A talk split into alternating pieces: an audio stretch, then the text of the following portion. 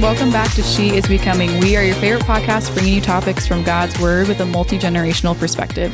You can find our episodes on all the major podcast platforms and on the Minnesota Grace Church app and website.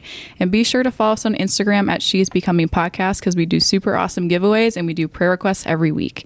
Well, I am your co host, Delaney, and I am here in the studio with my co host, Bev. Good morning, Delaney. It's great to see you. Great to see you. It's an exciting day here. We have a guest, and I always love when we have a guest, especially mm-hmm. this guest. Mm-hmm. Um, I want to introduce to you Ashley. She's our special guest who frequented our podcast a few times before. She's a wonderful guest and very knowledgeable. And we should, and you should follow her on Instagram.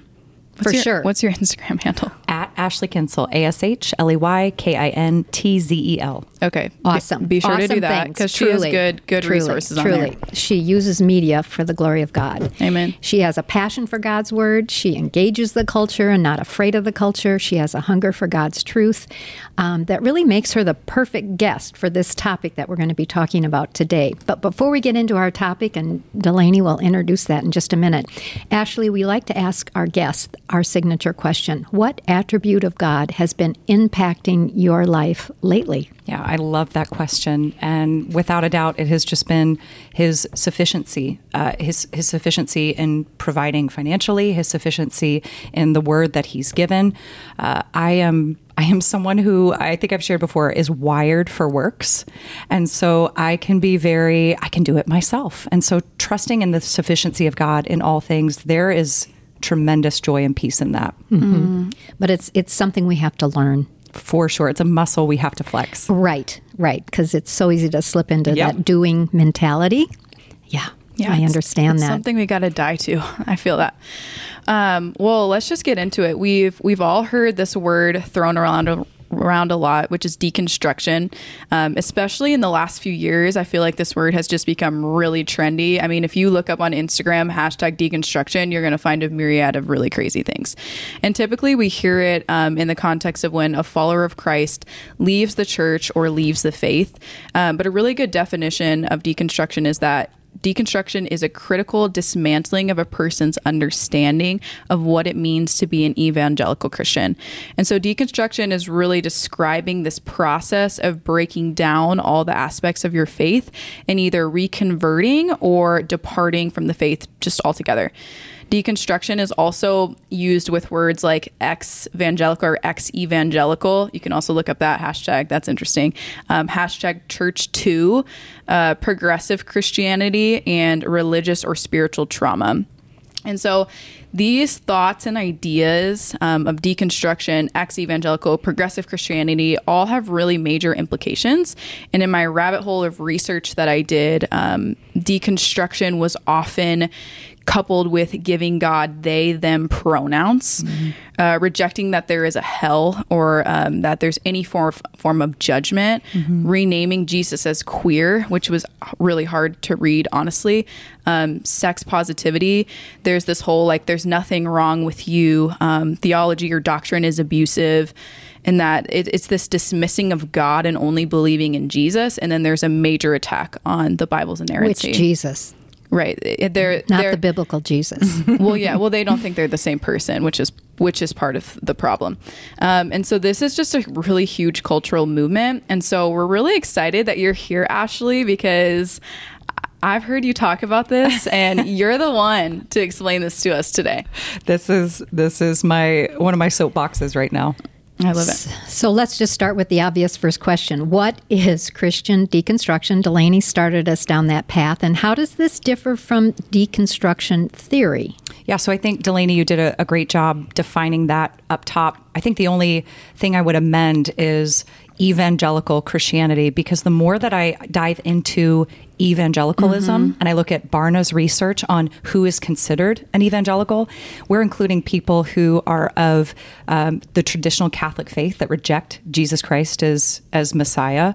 Um, we're including people who say, "Yeah, I might go to church maybe once a month." We're including people who actually don't actually actually don't actually uh, even hold a, a, biblical worldview. So I I would not so that definition those, is not accurate. well, I wouldn't see evangelicals and Christians as being synonymous anymore. It used to be. It used to be a really fair Right. definition. Um, but what we know of biblical Christianity and what we know of American evangelicalism, there's such a wide chasm between the two now. So um, I think what you said uh, was really charitable that Christian deconstruction is the process of questioning, doubting, examining, disassembling uh, previously believed aspects of the Christian faith. Um, which is really interesting then when you look at deconstruction theory. I, I love that we're going to talk about this because i don't think people know that that there's a theory that predates this movement. Um, and they're the two of them are, are similar in that they're both processes for questioning the status quo like is what i believe really true? Um, where christian deconstruction is typically rooted in a desire to examine previously held beliefs for the purpose of arriving at what's true versus you know maybe just what we were taught or our, our christian traditions you'll hear that phrase a Yeah. lot um, deconstruction theory is more concerned with questioning rather than what is the truth behind the question, which is a, a bit bizarre. Um, it's actually rooted in the belief that truth is different for everyone. Imagine that. yeah. Yeah, never heard that before. Yeah. So we we look at at the You f- coming to the point of your truth. Yeah. That's what the theory is. Yeah, Mhm. your and truth it can be is your different. Mm-hmm. truth. and so you have um, uh, Jacques Derrida, who was a, a 1900s French philosopher, and, and he is the one who's credited with deconstruction theory and also just being a, a father of postmodernity. And, and that's what we're seeing. These are all postmodern concepts. Um, so Derrida developed the deconstruction theory as a response to um, structuralist ideas. And, and the two ideas, and I'm going to do a flyover of this. So I highly recommend that you guys who are listening go and dig into this for yourself because I'm going to be really basic in my, in my definitions here. But Derrida really attacked two central ideas. Uh, the first being logocentrism, and the second being binary oppositions. So, logocentrism is the idea that the meaning of a word is fixed or rooted in an external reality. You know, we get. Um, we get the word word from the Greek word logos. So logocentrism, word central. We know that as Christians, the, the word of God is the center of our Christian faith. But what Derrida was saying is it, there is no fixed reality that, that words derive their meaning from. Words are just words. So Again, is he saying then that like words can just mean a bunch of different things? for sure. Why are we having such a hard time defining deconstruction? Yeah. Because we live in a culture that is constantly defining their own terms and living their own truth. And, and that's a byproduct of Derrida. Yeah. And taking words that meant one thing in one decade means a totally different thing in this decade. Yeah, like Absolutely. Um, you, you talked about this earlier, Bev. It's it's linguistic theft. Yes. It's I can co-opt these words and redefine them to to suit whatever reality uh, I'm living in because reality isn't fixed. Truth isn't fixed. Well, and then this whole renaming thing is such a big thing. Like I've been studying like the history of feminism and how they have really renamed like all of I mean, they've renamed everything. They've renamed God. They've re like they just have renamed everything and how like impactful that is and what that does to like what the original word actually means. Yeah. Is scary. Well, think about think about the word patriarchy. When I say that word, even those of us who understand Yeah. that that is a good word, we shudder a little bit. Oh, uh, 100%. because it's been co-opted by the culture to mean something that's oppressive and abusive, not something that's instituted as part of God's design for headship and protection. Mm-hmm. So this is happening all over the place, and and it's uh, definitely a byproduct of Derrida. And then the second thing, it's just, I mean.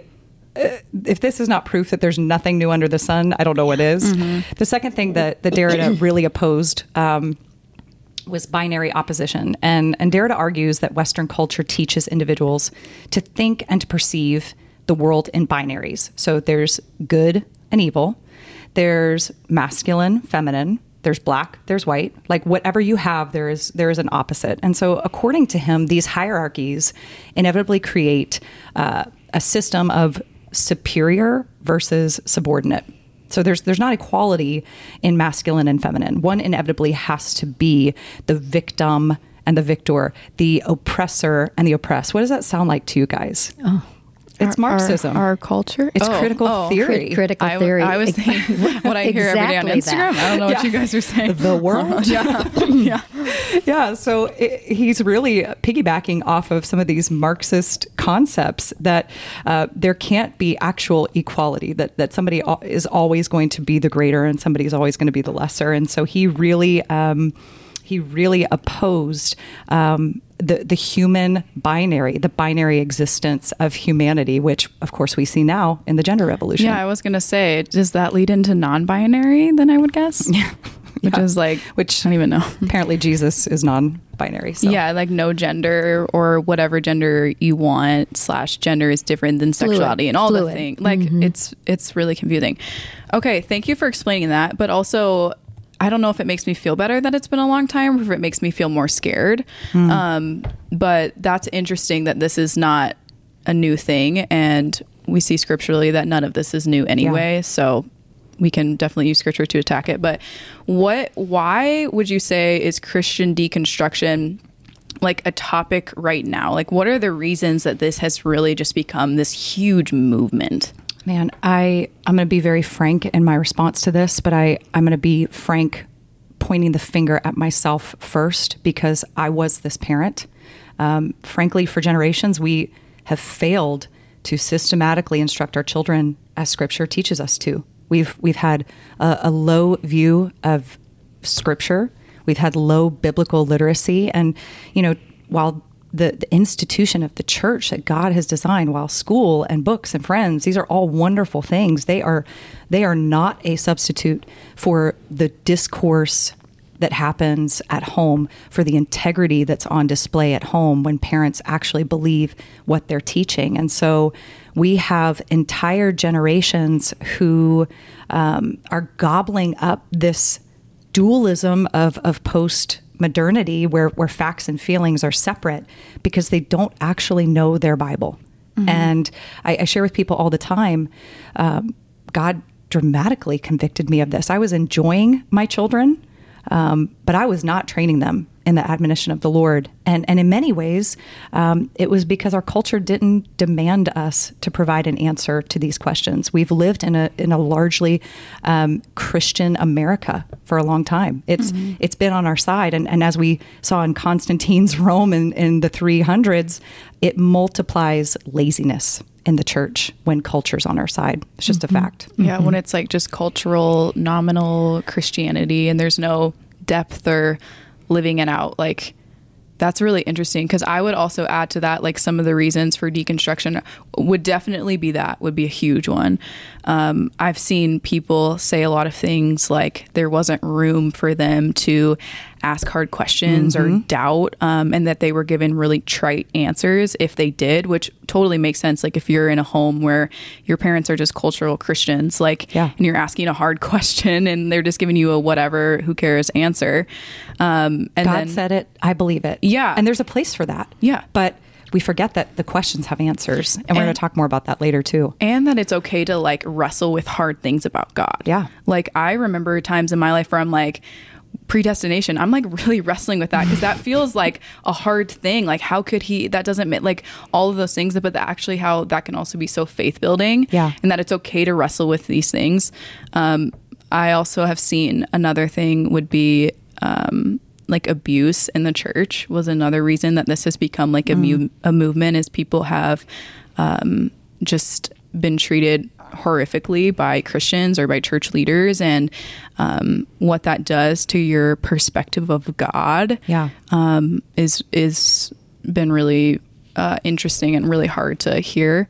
Um, but yeah, I mean, I think the reasons can also vary, like depending on the person, like why they decide to deconstruct, kind of. I think too. excuse me. The um, the social media. Everything is you know instant, and I think you you start to hear all these ideas, ideas, ideas, and they kind of pound away on what you really believe. Mm-hmm. Well, I think we're getting a lot of ideas, but we're not looking back to where the ideas are coming from, and then we're not actually research anything. We're just watching clips. Mm, so like, good. I felt like that with, um, you know, with Roe v. Wade overturning and just a lot of misinformation also. And like, I'm guilty of this because I get my news from usually like Instagram or some, something like social media. Like, I was watching a, a whole trial the other day on TikTok. like, you know, I'm not actually watching the trial in the news. I'm watching it on TikTok. Yeah. Like, and so we just we're in this. Um, we're getting such a short piece of like a huge puzzle. Yeah. And we're not looking at all the other sides. We're not wrestling with anything. We're just like, okay, well, this person said this. Well, I'm going to believe it. Sounds great, and that's Yeah. it. and, the educational system too For um, sure. is really a hotbed of these wrong ideas and undermining uh, what is truth Yeah, there's Mm-hmm. been an attack on basic doctrine, like basic Christian principles, like Yeah. in the education system. Well, and and I'm so glad that you guys layered this answer with with these examples because w- what we're all saying here is that in most cases, and from my own made up Ashley Kintzel statistic, I would say 99% of these cases there is a pain point that Oh, 100%. triggers the deconstruction. And it's not something that you're driving down the road one day and you think, is God really real? Yeah. There is normally a, a pain point that undergirds this process. And again, because we don't know our Bibles and we have no theology of suffering, we don't know what to do with. I was abused by the church. What does God think about that? Mm-hmm. I was sexually abused by someone who said they were a Christian. What does God have to say about that? Mm-hmm. And because we give these trite answers or we don't tolerate the question at all, we begin to conflate the authority of men with the authority of God. And God's answers exist and they are sufficient. I love that you said that that we have a lack of a theology of suffering. Um, because you really need that before. Well, well, I guess you don't need it before, but you're you're either going to use it before, like know it before, and then when you're in the suffering, it'll help, or you're going to learn it Amen. in the suffering, and that's hard That's too. my story. yeah well yeah we just recorded lamenting prayer so Oh, gosh. it's on top of our head Um, well, what are like some examples of this, like in the Bible and even with Jesus, of like this this deconstructing, this disassembling, the reasons for why people are are just walking away or just having all of these doubts and all these questions. Well, I think uh, a great example of this from scripture, and I, I love that I get to share about this because, uh, again, because words don't have meaning and because we make the Bible say what we want it to say, you know, there are lots of uh, wild statements being made like Jesus was a deconstructionist and um, you know Martin Luther was a deconstructionist right? And, and so we try to justify these meanings but one of the truest forms of deconstruction that we see in scripture that, that God is so compassionate to give us um, is that of Nicodemus uh, most of us know the story of Nicodemus. He was a Pharisee and member of the Sanhedrin, and he comes to Jesus in John 3 at night inquiring how to be saved, which would have been very radical for, for him to be seen with Jesus and inquiring of Jesus and actually wanting to hear the answer, not just trying to trap him. Um, and so he's asking Jesus, you know, uh, how how can I be saved? This is where we get the language of being born again. This is where we get John three sixteen that so many of us know. But it isn't the last time that we hear from Nicodemus. A lot of us forget that that he's present in the rest of John's gospel. So in John 7, he, he actually speaks up at the trial of Jesus, trying to bring order and justice um, that should have exonerated Jesus, but he's, he's shouted down by the other members of the Sanhedrin. And then in John 19, we see him again. It's him and Joseph Arimathea, Joseph of Arimathea, that are actually preparing the body of Christ for his burial. Um, and he prepares him with spices that are meant for a king. And so we see this beautiful picture of, of this man who was part of a, a system of truly um, uh, control and power and another gospel. And his beliefs are dismantled over the course of Jesus' ministry, where he fully recognizes that Jesus is king and he's, he's the Messiah that, that I would give my life for. What do you think about then like doubt? Like I even think about like in Matthew 28 um like the disciples they went to Galilee and they're on the mountain that Jesus had directed them to and they're worshiping him. And it says that some doubted. It says I think it says like some believed but it doesn't say all. What role do you think that that plays like in the Christian faith? Like is there i know there's like conflicting schools of thought. Like is is doubt good? How or how can you doubt in a way that's um, will build your faith Well, I've heard people say before that um, that doubt is not the opposite of belief, and I think that's a fair statement. I think that um, doubt is is simply a byproduct of fear, and mm-hmm. and we see that manifested in the life of of John the Baptist. So when we think about what are some some of the positives of of deconstruction, mm-hmm. you know, um, we see that that Jesus is compassionate with our questions. This is this is John the Baptist, who he's the cousin of Christ. Uh, as a baby in the womb, he leaps at the announcement of, of Jesus's conception. Um, this is the man who who sees Christ coming and says, "Behold, the Lamb of God who takes away the sin of the world." And yet, when he is about to die, when he's suffering, when he is suffering, mm-hmm. he panics.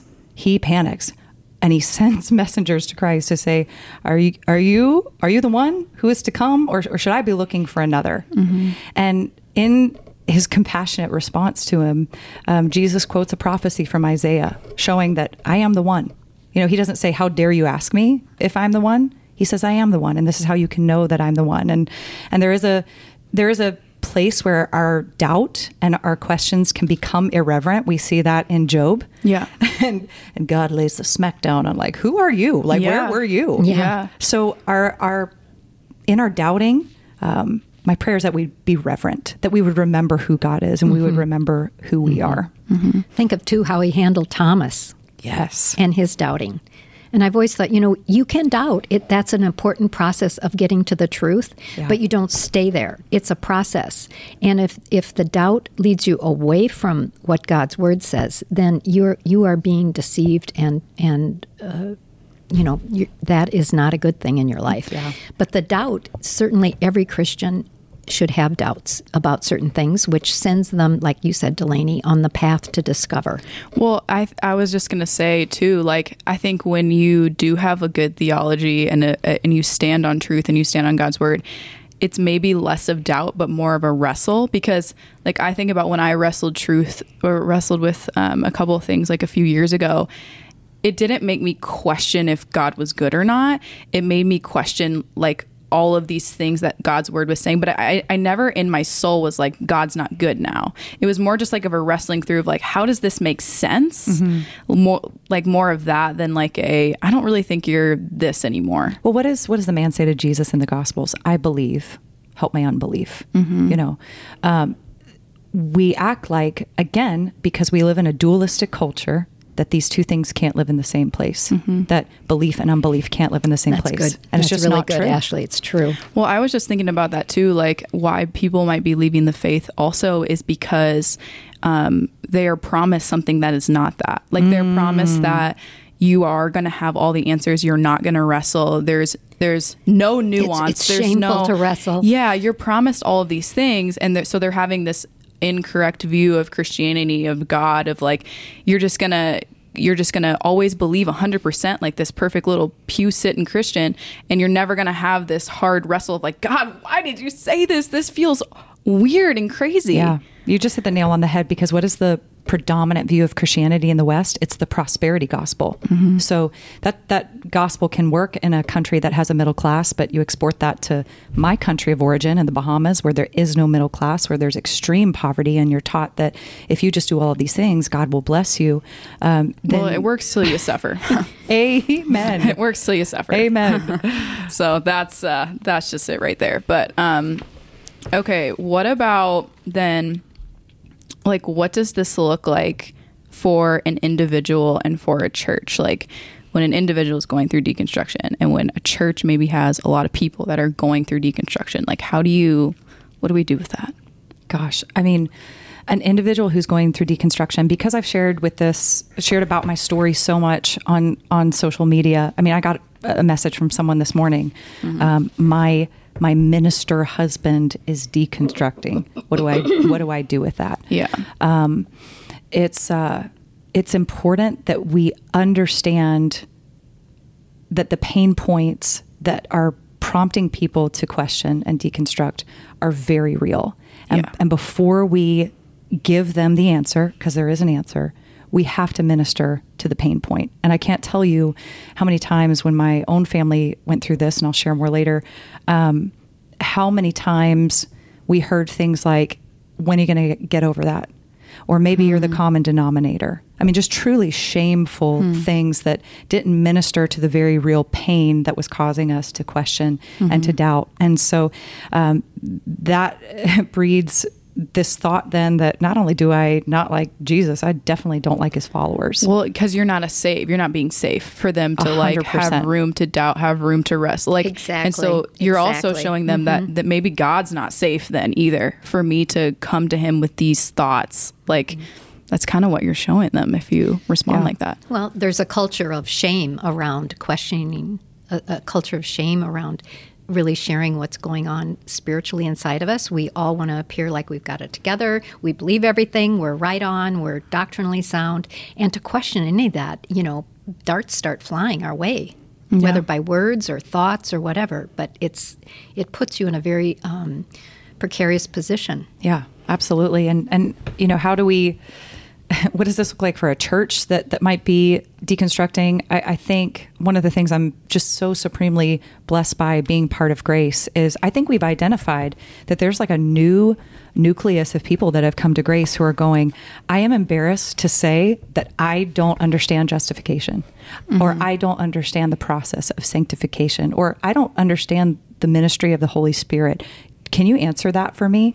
And instead of having an environment where we all pretend like we have it all together, we create environments where people can feel like they can ask what they consider to be a dumb question mm-hmm. and, and then find unity that, oh my gosh, I, I had the same question. I know for me, I've been a pastor's wife my entire marriage, and the Lord, I believe, truly saved me within the last seven years. And so there were so many times where I didn't want to ask a question because I felt like an imposter Mm. or a fraud. You you had that pressure that you had to have the answers Yes. because you were a pastor's wife. Right. And that's a very lonely, isolating place to be. Yeah. And so when we grow up in w- what people call the Christian tradition, like when you grow up in a Christian home and your faith is not your own, it's your family's, you know, y- you're afraid to ask those questions. And then we reproduce that same environment in our churches. And so I think the word Delaney is, is what you said being safe. Being safe on an individual basis, being safe on a church wide basis, so that people understand they're not inherently bad for going through this process. And then not assuming that, like, if you have a robust the- theology, not assuming that everybody is at that place. Yeah. Like, there's a lot of like, uh, you just throw words around. Like we were talking about lamenting the other day. I'm, but someone might not know what that means. And so what you're also doing is you're just assuming that everyone might be on the same level of understanding as you, and how marginalizing that can be. Instead of just like acting and like just explaining or just um yeah being safe for them to feel like they can talk about it It like it's being exclusive. yeah Which creates an environment where y- it's not okay. well i think our christianese can be a little bit like that like Sure. people come into the church that are new believers and it's like i feel like i'm having to explain everything that i'm saying but really that makes sense because why would they know what i'm saying like we use all of these words and just yeah, it can just be really marginalizing but i feel like this might be a good place to bring up when churches deconstruct where wh- what does that what does that look like where do they go maybe and how does it happen? How does it happen where Mm-hmm. a whole church will um, stop following, you know, uh, Orthodox Yeah. Christianity? What happens? Well, I, I mean, we all had a front row seat to this during COVID because every issue that you could imagine came to the surface. What do we be, what do we believe about race? What do we believe about power? What do we believe about women? What do we believe about gender and sexuality? I mean, all of those things are still very much in our face, and so there's a couple of things that. Um, that I think play into this. Uh, number one, we have an epidemic of rock star pastors instead of pastors who fear the word of God. yeah they're not like shepherding they would be really good christian influencers Yeah, they're fantastic at a TED talk, but Yeah. they don't know the word. Yeah. And so their word becomes malleable based on the demands of the culture. And that is not the call of a pastor shepherd. You know, uh, with my children, there are so many things they fight me on and buck me on that I know are good for them. That is the role of a pastor shepherd because that's what God is doing to him, and he is accountable for his sheep. Um, and and and we've created. Uh, tickling ears you know itching ears that uh, man how do i how do i keep filling these seats how do i keep you know increasing these numbers um, i think the other problem that we're seeing is we don't believe in the sufficiency of scripture. And I'll tell you what I, I personally believe is one of the biggest entry points is allegorizing Genesis. Everyone that I watch closely who begins to tout this language that Genesis is not literal, that it's allegory, or that it's myth, or it's figurative, whatever you want to say, if you believe that, then you have no solid basis for your biblical worldview, which means you can absolutely pivot in your beliefs on race, your beliefs on men and women in the church, your beliefs on gender and sexuality. And so when we begin to mess with God's word and say this is open for interpretation when it absolutely is not, all of these other things are going to be smuggled in. They have to be because now we've left ourselves defenseless. Mm-hmm. So, with that then, another word that we had brought up earlier briefly was progressive Christianity. Would you say that that is where that could potentially lead you to is into like this progressive quote air quotes around Christian. I know. I, I, I, shudder a little bit every yeah. time I hear and, that. And I don't like the use of progressive.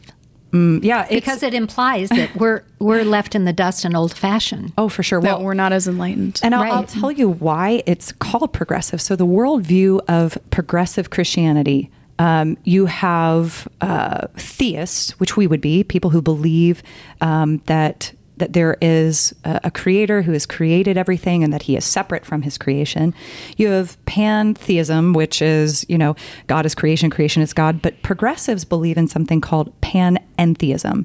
So kind of like like God is the soul and the universe is his body. And so he evolves with his creation, his creation evolves with him, and thus the revelation progresses.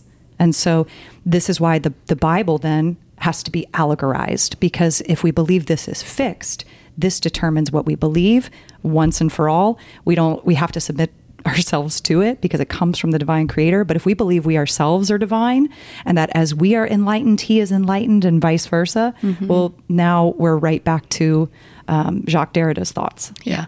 Well, it shows you that progressive Christianity avoids absolutes. Mm-hmm. Um, there's a lack of sacredness around God and His Word. Um, there's major attacks to redefine, reinterpret, reject any kind of biblical culture or honestly Christian history. Um, everything that like I remember learning in school that the Bible's inerrant, that it was inspired, they would attack all of that. Right. You would elevate um, your personal experience, choice, beliefs above truth. I also read that you would also elevate action over belief, which I thought was very mm. interesting. Social justice. Well, it, it is. It's progressive. It's the progressive gospel plus the progressive gospel would be um, Jesus plus social justice. Yeah, absolutely. R- really. Um, but there's, um, it's interesting because like Romans 1 is all about that your belief informs your behavior. Like what you believe about God will inform like what you do. But they would say the opposite that your actions is more important than what you actually be. Like who cares how you got to this point as long as you're like doing these good works and these you're good doing the things in the world. Um, so I think that, that that's interesting that you brought it up. But and then they also are usually pretty um, social. They're very like into social justice, but yet they don't believe in any kind of judgment. like there's Which, no hell, there's no the judgment, there's no wrath, like nothing. And who's to say what's just or not? Right.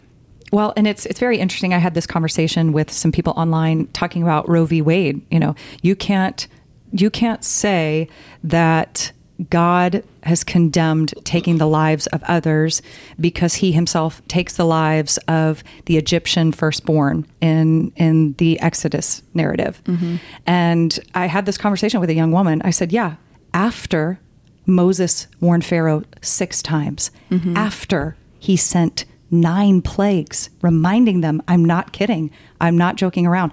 After they murdered the children of the Israelites. So we say your God is not just and we want justice. And then he gives us justice and we go, that's not just. Mm-hmm. Like we don't know what we want. Mm-hmm. We, we just don't want to submit to God is, is really the truth behind that. Mm-hmm. That's a, that's a key point. yeah. We don't want to be humbled. We don't want to submit all the things. Um, what is our, what is the next question that you well, would have, Bev? I, I think that we can ask a couple of these together, if you don't mind, Ashley. Yeah. Can this deconstruction be done without losing your faith?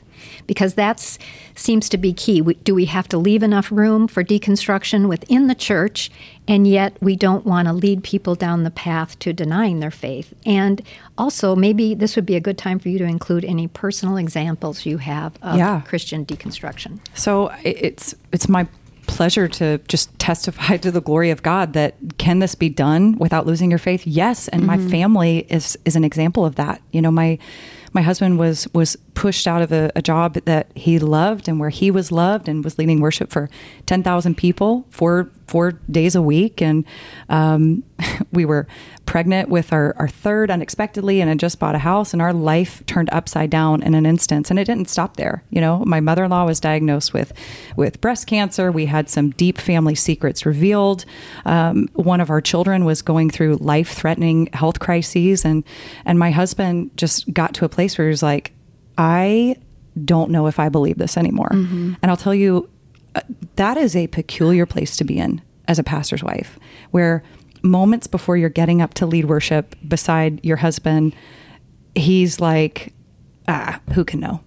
And then you're about to go sing for people and tell them, you can know. Yeah. Yeah. Um, that that would be like anxiety, a lot of anxiety. But Oh, it goes back sure. to your point that you've said several times already.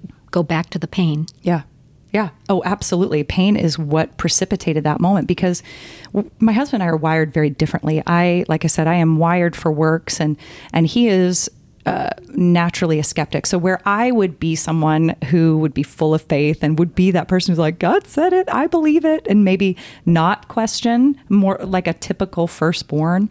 Um, Justin is more cerebral in his thinking. And so he's like, I have questions He needs and I want answers. answers. Yeah. Um, and that terrified me because I, I I did not grow up questioning, and I didn't feel that questioning was allowed. Um, I don't know if that Yeah. was taught to me or if I we just feel like that it's a lack of faith. yes, yes, Mm-hmm. Yeah. a good a good girl would not doubt No. Mm-hmm. her faith, right? No and I wanted to be the good girl. Yeah. Yep. Um, so my husband, he became obsessed with this idea of okay, if Scripture is true, the Bible says that there will be people who teach false gospels to come against it. So then, what is true and what is a false gospel? Mm-hmm. And so he became obsessed with listening to all kinds of teachers. He read the Quran, he read um, the Book of Mormon, he would listen to every kind of prosperity or progressive teacher and just try to like figure all these things out. Very much like a Lee Strobel kind of journey. And in fact, it was the case for Christ that he read uh, and was overwhelmed by the evidence for Christ. Um, and so the Lord began to draw him and he became hungry for God's word. And I, I think I think what made a key difference is Justin didn't presuppose that I don't believe in God anymore and then created confirmation bias on his journey. I think that's a really important thing for people who are deconstructing. If you already are coming to the table with a fixed belief that God is not real, it's going to be very hard for you to reassemble your Christian faith. Mm-hmm. But if you're doubting if God is real, and your heart is postured towards, I want to know what's true, not what's been taught to me, not what's been told to me, but what is true. The Holy Spirit can can work in that. He can work regardless, but it's a much more fertile ground than someone who is presupposing there is no God. There's nothing to deconstruct Right. if, if you do not believe. right. But if, if you've been walking as a Christian and thought you believed, and then you have this crisis of faith, Yeah. that's true, honest deconstruction, and Yeah. not looking for excuses not to believe or to do your own thing. Yeah, taking responsibility Yes. for your own Yes. faith. That's such a key part of how we respond in suffering because there are people that we are victims of, but we are still responsible for how we respond and what we mm-hmm. do with that. Absolutely. Yeah. What what then was when Justin's going through this journey, what was that like for you? Like personally in your faith? Like what did that what was that like?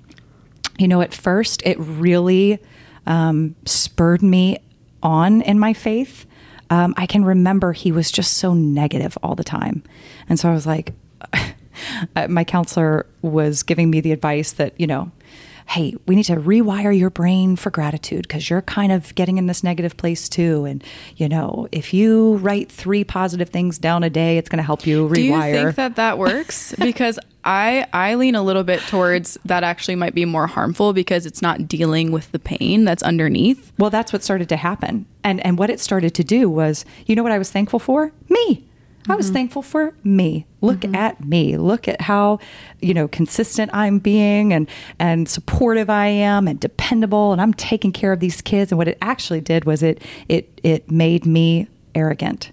And that's what happened in this process. The Lord is answering my feeble prayer to bring my husband back to faith, but my heart has grown ho- very very hard in the mm-hmm. process. And so Do you think that was fear based? Oh, uh, well, again, what, what's my were- favorite you- attribute? Sufficient. Yeah. Well, was- and you fear you fear um, following him. for sure. I mean, he's your leader. For I could sure. see how that would happen. That would greatly influence you. So you either go with him or you develop walls and, and put in safeguards and Yeah. thoughts and think thinking that would protect you. Well, and then, to be frank, I was in a church at the time that um, didn't teach headship, that in some ways was grooming me to become my own worship pastor. And I did not have a, a solid understanding of, you know, God's word on that subject. And so I was like, that sounds great to me because, you know, I'll I- do it. I trust trust me more than you, you Yeah. know? And so it was, um, uh, I, I tell people I would love to say that that Christ answered my prayer, and I was like, "Yay, we're happy now." But I I had my own journey to to walk through after that. I had my own deconstruction that I had to do that that God used suffering to initiate. How was like your deconstruction process different than his?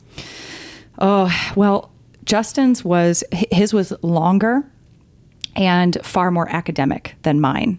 Uh, for me, my my deconstruction process happened uh, pretty instantly. Um, and it was, yeah, like I've shared here before, um, when our, at the time, four year old daughter almost died. Um, I, I just, there was nothing. I had no control. I had no control over my circumstances. And um, I had to quickly decide what I believed about God. Um, because I was so traumatized already from the experience. Yeah. It was like, all right, if my child, like, I really believed after walking my best friend through that experience, like, if my daughter dies, I'm I'm gonna die with her. I know I have three other kids, but I can't even think about them. Like Yeah. I am gone if she's gone, and if she lives, I'm so broken. I don't know how to get out of here. Yeah. you know. Um, and so it was pretty instant that the the Holy Spirit met me in that moment and and um, reminded me that the fact that I hadn't fully abandoned my faith was evidence of me being in Christ Yeah. that that was the Holy Spirit mm-hmm. persevering in me. And it helped me understand for the first time whoa, I don't bring anything to the table. Mm-hmm. My works are quite literally by grace through the Holy Spirit and, and an offering unto the Lord. And everything I've done up until this point is filth. Well, and it shows you that in suffering, we don't need my truth relativism. We need truth that is true, whether we believe it or not. Amen. Like, Yeah, because the belief that, doesn't change the truth. but in, in, in that, in that moment though, exactly, because you might not believe it, but you need it to be true anyway. And that matters. It matters that God is good, even if I don't believe it. Right. It does matter because people, you know, people don't know what to say when your child is dying. Like they, they mm-hmm. don't know what to say. And so many people, because they didn't know what to say, they'd go, she's going to be okay. And I can remember looking at them and going, You don't Maybe not. you don't know that. Who do you think you are? Yeah, Yeah. little God. Sometimes we play the little God, Yeah. don't we? And so, okay, that was, that was true for them. But that was not rooted in the external reality that my daughter might not make it. Mm-hmm. you mm-hmm. know? Yeah. And and the truth is, the law of God is written on our hearts. We are created in His image, and so as enlightened and sophisticated as we act about these things, we know there's an external truth because we feel it the most in suffering. What did it? A, a- amen, sister friend. Yeah. Um. What did it look like for you and Justin to come out of this deconstruction? Obviously, we know that you guys um, are still believers and you did not leave the faith. Praise God. Um, but what was that? What did that look like coming out of that? you know, the Lord was faithful to have us in uh, a second campus of Justin's home church that had like 150 people. I mean, it was very, very intimate, and and those people were heaven on earth to us. They really modeled what it meant to be part of the body of Christ. Oh, that's beautiful. You know, it was it was one of the most precious times of my life, and so being around people that authentically believed the Christian faith and it impacted the way that they lived was huge for me. Having uh, a mentor like my mother in law who continued to speak hard truths, you know, who continued to say hard things like, hey, God answered your prayer and gave you the husband that you've prayed for. Um, let him lead. Mm-hmm. Like your behavior is emasculating because you're afraid. Like let go. Trust him. Trust God. You know, a woman who has lived this out and, and could speak on that with authority. Um, it looks like constantly having to practice humility because there were a lot, there was just a bag of doctrines I had picked up along the way that weren't biblical. Mm-hmm. So, how would you say a church should really handle this whole thought of deconstruction? Is it something you want to embrace, encourage, discourage? How should the church be handling this? That's, you know, there's something that feels um, that feels scary about saying the church should encourage people to deconstruct, right? Deconstruct. We have such negative connotations about that word. The truth is, we don't um, we don't necessarily need to encourage people. Like it's happening with mm-hmm. or without our permission. Mm-hmm. So the question is, that's uh, good. You know, true. Do do we have the answers to the questions that they're asking? So again, one of the things I, I love about our church is Pastor Troy has his pulse on the culture what's attacking our culture right now. There's there's a Luther quote that I, am going to summarize because you know if you know me, I butcher quotes all the time. but he basically says like if we proclaim Christ all the time, except at the very point in which the culture is attacking, then we're not actually boldly proclaiming Christ. And so we have to know what is our culture attacking right now? And are we going to engage that biblically? Like right now the biggest issue in our culture this these past two weeks has been what do we believe about life do we believe that life begins at conception? Do we believe that there are exceptions in rape or incest? Do we believe that miscarriage and ectopic pregnancy are all part of that? These are the questions the culture is asking. And if we're silent on that, we are culpable in people deconstructing into progressive Christianity or atheism instead of helping them, like you said, Delaney, reconstruct to biblical Christianity. So we have to, as a church, in every area of our ministry, know what are the pain points of the culture and what does the Bible say about that. Yeah, and I think it's good that you said we don't need to encourage people to deconstruct, but we should encourage people to ask questions and to wrestle and to doubt. And we should encourage people who maybe aren't in that place to wrestle with them. Yeah. Like when people ask hard questions, don't just give like a band aid response. Like if you don't know, say you don't know and like let's figure it out. Like God's yeah. word has the answer. We at least know that. We at least know where to find the answer, even if we don't know it like in that moment. But just like wrestling with people and not just giving blanket response. We just need to be patient. We need yeah. to be patient in our faith, patient in how we are dealing with other people and what they're wrestling with. Yeah. I think too teaching the word of God. Being faithful to teaching and to educating people in what is true and what is not. There yeah. is a black and a white. There Absolutely. is. There is. It and is it's binary. in God's word. Yes, it is. mm-hmm. And it's in God's word. And yeah. we have to be an educating function of the the body of Christ. We have to educate. We have to help them get over whatever is causing them to ask those hard questions or to look at their faith and wonder, what is it? What is it? Right. Um, and if we don't have a compassionate re- um, response, that too can be very harmful. Mm-hmm. Absolutely. If we if we look at them in judgment or a critical spirit or just it it brings up our own fears. Yeah. Yeah. Um, I think we have to handle it in a pastoral way. Absolutely. Mm-hmm. Well, and it just shows you too. I love what you said that we need to continue preaching and believing God's word because the truths of the Bible aren't progressive, they're eternal. they don't change. Like, and so that should give us comfort of like even if we're wrestling through these things that these are eternal truths things that we can cling to that we can hold on to we don't need to believe them in that moment but they're going to be true anyway right. and so that should also give us comfort like even as we're interacting with people who are in that space that god's word is eternal it's been around for a long time there's power in god's word and so we can use we need to use that there's something that you said that is so important. I'm so glad that you said this. Because our culture has created this separation between, you know, fact and feeling.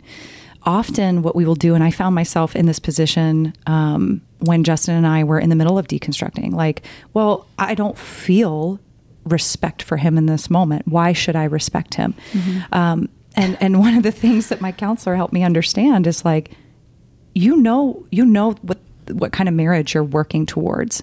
And so you practice these things until they're true. We don't like to have that conversation when it comes to our faith. We don't like to acknowledge that, you know what, I don't always feel like the spiritual disciplines I'm engaging mm-hmm. are true.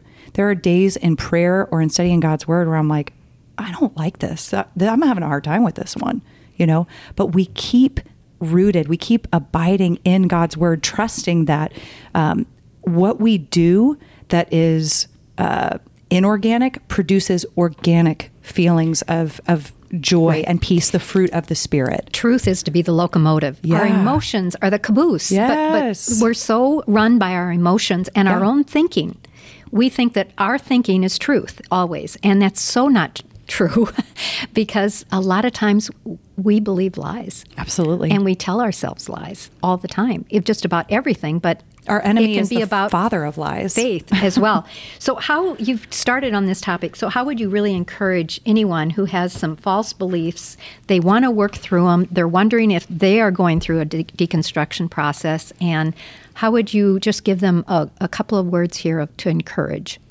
And if you are walking through a, a, period of deconstruction right now, one of the things that, that I want to encourage you with is um, it's normal. It's it's normal to get to a point in your Christian faith where you go, okay, um, I don't care what my parents believe. I don't care what what my church believes. I care what God's word says. And so I would encourage you um, to remember that God's word is sufficient. God's word can be trusted. God's word can stand up to the toughest scrutiny. You can find your answers in God's word. Um, but pray, this is one of the most important prayers that someone gave me, and it was all I could pray for, for years, was just Holy Spirit, help me believe what is true. And mm-hmm. so now that's what we do with our kids. At the end of every prayer, Holy Spirit, help me believe what is true and give me the power to obey it recognizing that that the revelation of truth can only come through the spirit and the ability to obey it can only come through the spirit and so be careful who you surround yourself with um, do the work ask the questions investigate um, but also uh, make sure that the people you're doing this with don't have an agenda yeah you know um, we're not the only ones who evangelize mm-hmm. we got to remember that we're not the only ones recruiting yeah. for our faith yeah yeah which hopefully you go to a church where you're safe to do that. Yeah. I would even add test it. test God's test word. Test it. Amen. Like it's going to stand up. Like if you look at the way the Bible was written, like if you're going to look look it up, research it, like test it. It'll it'll come out every time like truth. But you have to want to be have to be an honest seeker. Mm-hmm. Amen. And you got to ask yeah. yourself, am I an honest seeker or am I looking for loopholes? Yeah. Yeah, I was just talking to a friend the other day that was looking for a loophole about sex before marriage, and she researched it online, and so she found it. Yeah. Even though God's word doesn't said that, but she found it online, so she believed it. And just when we're not looking at it in God's word for ourselves. We're just listening to these people, just how damaging that that can be. It's funny. I used to work in health and wellness, and you get all these objections from people of like, well, I hear that this, this, and this, and this, and this. And right, it's always people eating Cheetos and drinking Mountain Dew that tell you you shouldn't do things that are yeah. healthy. Mm-hmm. And so I remember one time I got so sick of, of this kind of response, I posted an article about how water can kill you. and so the idea being is if I want to find the information, I'm going to find it. Mm-hmm. You know, like I can make data say whatever I want it to say. And I used oh, to work exactly. I used to work in pharmaceutical mm-hmm. clinical research. And so I, I am acquainted with how you can structure research to confirm what you want yeah, your, your abstract yeah. to be, you know. Um, so we have to we have to be careful that like we talked about before um, that we're going on an honest truth seeking journey that we haven't pre-decided what is true mm-hmm. and now we're just trying to find the people who will tell us that we're right because we've put our, our feelings above truth mm-hmm. Mm-hmm. dang there's lots of Lots of zingers in this one, man. Oh, it's- it's good not stuff. de- I mean, we yeah. need real answers to this. It's it's epidemic. It's an epidemic. It is. in the Christian faith. We have people, young especially, walking away from the faith because it doesn't coincide with what the society is teaching them Yeah. and telling them what's true. And so we're in a battle here. Yeah, and- we need these big words. We need all this knowledge. Ashley and I so appreciate you coming in armed with this information for us, so that we can speak and respond intelligently to this. Yeah, and you know, Bev, you and I talked about this on offline. Um, uh, you know, the the message to the person who is working through these beliefs, like the historicity of the Bible, is overwhelming. Like from from geography to archaeology to prophecy to documentation to textual criticism, there is no other faith that has evidence like the Christian faith. It, it's just it's just a truth. Um, and so your answers have questions. But I also want to say this to people who are not deconstructing, but maybe are loving someone who is walking through deconstruction. Um, by the authority of Scripture, get your head out of the sand, engage this moment. Yeah. Um, we are terrified of the culture. We're terrified. And, and so Bev and I were having this conversation. Um, I, I talk with so many parents who are overwhelmed and they don't know where to begin. And, and they they're completely disconnected from social media because you know we've got this war of the generations where social media is bad and I don't want to have anything to do Yeah. with it and then social media is life and I get my news from social media Yeah. you know Oh, yeah, totally. and, and so if you go on TikTok for example and you look up hashtag deconstruction hashtag evangelical you're going to see who's pastoring your children right now Oh, yeah. and you need to know you need to know what these people are saying you need to know what their arguments are and so um, like you said earlier bev like we need to know god's word and knowing god's word is going to help us understand um, the ways that satan is manipulating his word through these these kinds of preachers you know one of the things that i, I heard on tiktok recently is that um, you know, Jesus is non binary because he was born of a virgin. I'm like, what? Nice. what? That's And- it. and, and that sounds enlightened. Again, if you if you don't know God's word, if you're mm-hmm. unable to engage that argument, so man, get your head out of the sand and recognize that the the literal souls of people that we love or don't know but love because God compels us to depend on us understanding w- where we need to meet the culture right now. Mm-hmm. Yeah. Amen. I mean, that's that's a word. Honestly, thank you so much for coming on here. Oh, I was Um, so excited about this one. You you are definitely a voice that we look to as someone who is fearless in the generation who will speak about Yes. hard things. I know you receive hate, but just so you know, you got a band of sisters that are like, go. Go for it, say girl. You Do go, it. girl. We we really appreciate like We do. just your your authenticity, how much you love truth and how much you're just really not scared to say it. Mm, well, I mean, I I have been saved. I have literally been saved, and it's changed my life. And mm-hmm. now I'm, you know, by God's grace, every day walking in the fear of God rather than the fear of man. And Proverbs 29, 25 says that that is safe. Mm-hmm. And So you're safe. I am safe. Secure. Yeah. Amen. Will you just pray over us, Bev? I will. Heavenly Father, we just are so appreciative of this medium that we can come to you, that we can talk about your truth, that we can meet together and educate and, Lord, fight the fight that you've called us to fight of the culture that is going away from you and denying truth. Lord, help us to be good warriors. I remember from my childhood, Lord, onward Christian soldiers.